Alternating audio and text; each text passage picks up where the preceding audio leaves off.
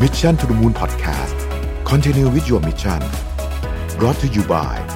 สีจันแป้งม่วงเจนทูคุมมันนาน 12 ชั่วโมง ปกป้องผิวจาก PM 2.5 อัปเกรดเพื่อผู้หญิงทุกลุกสวัสดีครับยินดีต้อนรับเข้าสู่ Mission to the Moon Podcast นะครับคุณอยู่กับประวิทย์หานุสาหะครับ วันนี้จะมาชวนคุยเรื่องของ Rare Earth ครับ ผมเอาบทความนี้มาจาก Financial Times Big Read นะครับ เป็นบทความที่พูดถึง สถานการณ์และกันล่าสุดของ Rare Earth ครับเล่าอย่างนี้ก่อนนะครับ Rare Earth ที่มีทั้งหมด 17 ตัวนะครับ15 ตัวอยู่ในตารางธาตุแล้วก็มีอีก 2 ตัวนะครับที่เป็นเรียกว่าเป็น related elements นะฮะก็17 ตัวนี้ถูก classify ว่าเป็น rare earth นะครับในบรรดา 17 ตัวนี้เนี่ยต้องบอกว่ามีอยู่ในของตั้งแต่ iPhone มือถือของคุณเนี่ยนะครับไปจนกระทั่งถึงรถยนต์ Tesla นะครับจรวด Falcon 9 หรือแม้แต่เครื่องบิน F35 เนี่ย ก็มีส่วนประกอบของ rare earth อยู่ทั้งสิ้นเลยนะฮะอย่างเครื่องบิน F35 นี่จะบอกว่าผมทราบข้อมูลแล้วก็ค่อนข้างตกใจทีเดียวเครื่องบิน F35 หนึ่งลำเนี่ยนะฮะมี rare earth ถึง 420 ปอนด์เลยนะครับ เยอะมาก ๆ เลยนะฮะทีนี้ประเด็นมันเป็นอย่างนี้ครับ ตอนนี้เนี่ยมันมีการเรียกว่าความตึงเครียดระหว่างจีนกับสหรัฐเนี่ยต้องบอกว่าขึ้นถึงขีดสูงสุดก็ว่าได้นะครับ หนึ่งในประเด็นที่คือ หลายคนกังวลก็คือเรื่อง rare earth นี่แหละโดยเฉพาะจากฝากฝั่งของสหรัฐตอนที่สหรัฐเนี่ยเริ่มนะฮะที่จะกดดันจีนมากขึ้นในเรื่องของ semiconductor rare earth เองเนี่ยก็เป็นอีกมุมกลับหนึ่งของ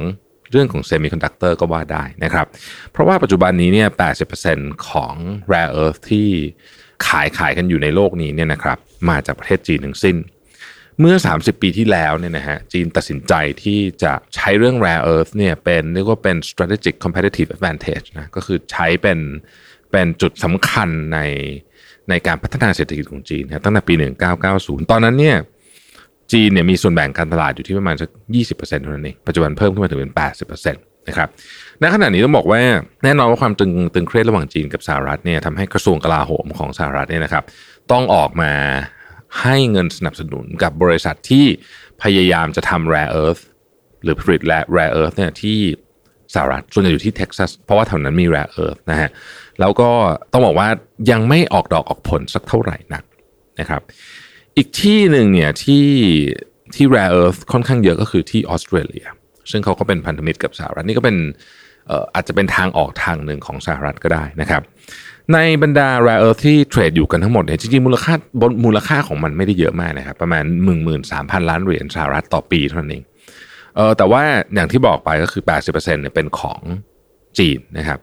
แต่ถ้าเกิดไปดูเฉพาะที่เรียกว่าเป็น powerful rare earth magnets นะครับตระกูลพวกที่เอาไว้ใช้ทำรถไฟ maglev นะฮะที่รถไฟความเร็วสูงมากๆ อะไรพวกนี้เนี่ยนะครับหรือว่า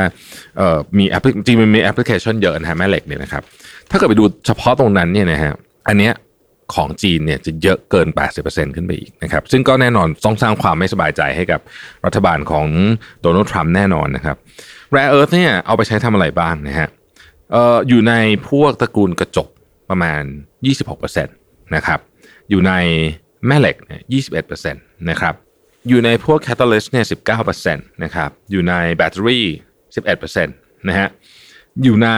เมทัลอลลอย7%เซรามิก6นะครับ แล้วก็ที่เหลือเป็นอื่นๆนะฮะต้องบอกก่อนว่า Rare Earth เนี่ยมันเป็นธุรกิจที่ค่อนข้างที่จะมมีความเสี่ยงสูงมากนะฮะต้องบอกว่า barrier of entry เนี่ยสูงมากๆเลยเขาบอกว่ามันอาจจะใช้เวลาในการในการเริ่มทำเหมือง rare earth เนี่ยนะครับสิปีใช้เงินเป็นพันล้านเหรียญแล้วก็ไม่เจอไม่ไม่สำเร็จก็ได้นะฮะคือเป็นธุรกิจที่ทำยากมาก แล้วก็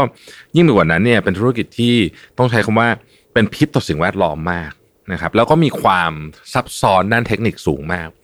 คำว่า rare earth เนี่ยจริงๆเนี่ยมันไม่ใช่หมายความว่ามันหายากซะทีเดียวขนาดนั้นนะครับมันไม่ได้หายากมาก แต่ว่ามันมีข้อน่าสนใจก็คือว่า ในบางประเทศเนี่ยมี rare earth อยู่เยอะแต่มันกระจัดกระจายกันอยู่เพราะมันกระจัดกระจายกันอยู่เนี่ยมันไม่คุ้มที่จะขุดเจาะทำเหมือง ปกติเนี่ยเวลาทำเหมืองมันหรือเหมือนเหมือนขุดน้ำมันทำเหมืองแร่อะไรก็ตามเนี่ยเราจะทำในพื้นที่ที่มีสารอันนั้นเยอะ แต่ว่า rare earth เนี่ยมันมักจะไม่กระจุกตัวอยู่นะครับที่ที่มันกระจุกตัวอยู่ก็มีอยู่ไม่กี่ที่เท่านั้นเอง จริงๆในสหรัฐก็มีนะครับที่ที่เท็กซัสที่เขาลองพยายามทำกันอยู่ แต่ว่าก็ยังไม่รู้ว่าจะประสบความสำเร็จมากขนาดไหนจะเพียงพอต่อความต้องการใช้หรือเปล่านะครับสิ่งที่สหรัฐเองแล้วก็สหภาพยุโรปเองก็ค่อนข้างกังวลเนี่ยก็คือความสัมพันธ์ระหว่างจีนกับสหรัฐเนี่ยที่มันแย่ลงทุกวันทุกวันเนี่ยนะครับ มันมีวิธีการเยอะมากเลยที่อาจจะทำให้ rare earth เนี่ยหนึ่งไม่ส่งให้ไม่ส่งให้สหรัฐก็ได้ หรืออีกอันหนึงเนี่ยที่อาจจะลำบากกว่านั้นก็คือเออสมมุติว่ามีคู่แข่งขึ้นมาได้จากออสเตรเลียจากประเทศต่างๆ เหล่านี้เนี่ยสิ่งที่จีนสามารถทำได้เลยก็คือ สามารถทำแบบที่ซาอุดิอาระเบียเขาเรียกว่าเป็น oil trick นะฮะ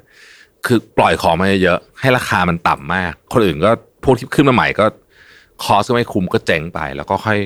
ปรับราคาขึ้นมาใหม่ก็ได้นะครับ อันนี้ก็ก็เป็นสิ่งที่ที่อาจจะเกิดขึ้นก็ได้นะฮะ90%ของ รถยนต์ไฮบริดและรถยนต์ EV เนี่ยต้องใช้แร่เอิร์ธนะฮะต้องใช้แร่เอิร์ธยิ่งไปกว่านั้นเนี่ยนะครับถ้าเกิดเราไปดูแผนไชน่า2025เนี่ยก็จะพบว่าจีนเนี่ยมีความพยายามที่จะผลิตรถยนต์ EV เนี่ย50%ของโลกเลยนะครับ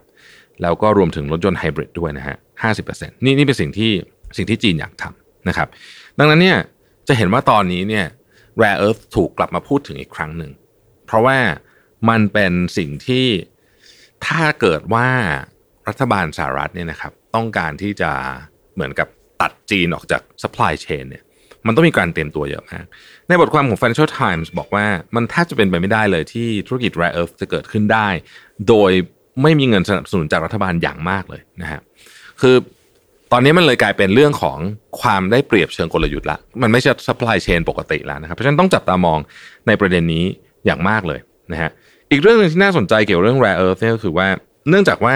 อย่างที่เรียนไปในตอนแรก แม้ว่าของแต่ละอันมันจะราคาสูงนะฮะแต่ว่ามันไม่ได้ใช้เยอะใช้นิดเดียวนะครับ การจัดซื้อเนี่ยก็เลยกลายเป็นว่าถูกดูโดยโดยอาจจะไม่ได้ถูกดูโดยในแง่ของกลยุทธ์แต่ถูกดูในแง่ของราคานะฮะเพราะฉะนั้นเนี่ยที่ผ่านมาตลอดราคาของจีนก็จะดีดีแทบดีที่สุดนะฮะบริษัทต่างๆ ทั่วโลกก็พึ่งพาจีนมาตลอด แต่ว่าตอนนี้เนี่ยหลายคนนะฮะอย่างเช่นมีเขาไปสัมภาษณ์คนหนึ่งที่ชื่อว่าแอนโทนีมาเชสเนี่ยเป็น chairman ของ Texas Mineral Resources Corporation เนี่ยบอกว่าอีกหน่อยเนี่ย rare earth เนี่ยมันจะไม่ใช่เรื่องของราคาละมันจะเป็นเรื่องของการจัดซื้อเชิงกลยุทธ์ คนที่คิดเนี่ยจะต้องเป็นระดับ CEO อะเป็นคนสั่งการลงมาว่า อาจจะต้องยอมซื้อราคาแพงกว่า2-3เท่า เพื่อให้ supply chain มันอยู่ใกล้เรา ยกตัวอย่างในกรณีของบริษัทสหรัฐเนี่ยนะครับ อย่างเช่น เขาพูดถึง Lockheed Martin เนี่ย Lockheed Martin เป็นบริษัทผลิตอาวุธนะฮะอีกหน่อยเนี่ยอาจจะต้องจัดซื้อพวก rare earth เนี่ยจากสหรัฐ แม้ว่ามันอาจจะแพงกว่าซื้อจากจีน 5 เท่าก็ตาม เพราะมันเป็นเรื่องของของนโยบายเชิงกลยุทธ์ก็ว่าได้นะครับ อันนี้เป็นอีกหนึ่งเรื่องที่ต้องจับตามองในภาพใหญ่ ๆ ของความขัดแย้งระหว่างจีนกับสหรัฐนะครับ เพราะว่าเรื่อง rare earth เนี่ยอย่างที่บอกฮะมันไม่ใช่แค่ประเด็นเรื่องว่ามันหาที่ไหน การเอามันขึ้นมาสกัดออกมาใช้เนี่ย ก็เป็นเรื่องที่ทำได้ยากมากนะครับแล้วก็เป็นอีกจุดหนึ่งที่ต้องบอกว่าจีนเนี่ยถือไพ่เหนือกว่าจริงถ้าใครจำได้ว่าตอนที่มีเทรดวอร์หนักๆตอนนั้นตอนช่วงแรกเนี่ยเอ่อที่สหรัฐประกาศออกมาแบนจีนเพิ่มผสมภาษีอะไรเนี่ยเต็มไปหมดเนี่ยสิ่งที่สีจิ้นผิงทำตอนนั้นเนี่ยประธานาธิบดีสีจิ้นผิงเนี่ยเดินทางไปเยี่ยมเหมืองแร่เอิร์ธนะฮะเพื่อเป็นการบอกว่า supply chain ของเรื่องนี้เนี่ยอยู่ในอยู่ในมือของจีนเกือบทั้งหมดเลยนะฮะก็ต้องติดตามมันต่อไป นะครับและอย่าอย่าอย่าลืมว่าอันนี้เป็นข่าวจาก Financial Times ซึ่งเป็นข่าวจากสื่อตะวันตก ก็ต้องให้น้ำหนักว่ามันอาจจะมีความเอ็นเอียงไปทางสื่อตะวันตกบ้าง เพราะฉะนั้นบางทีเดี๋ยวจะมีข้อมูลอะไรที่มา support ก็จะมาเล่าให้ฟังนะฮะขอบคุณที่ติดตาม Mission to the Moon นะครับผมสวัสดีครับ Mission to the Moon Podcast Continue with your mission Presented by ศรีจันทร์แป้งม่วง Gen Two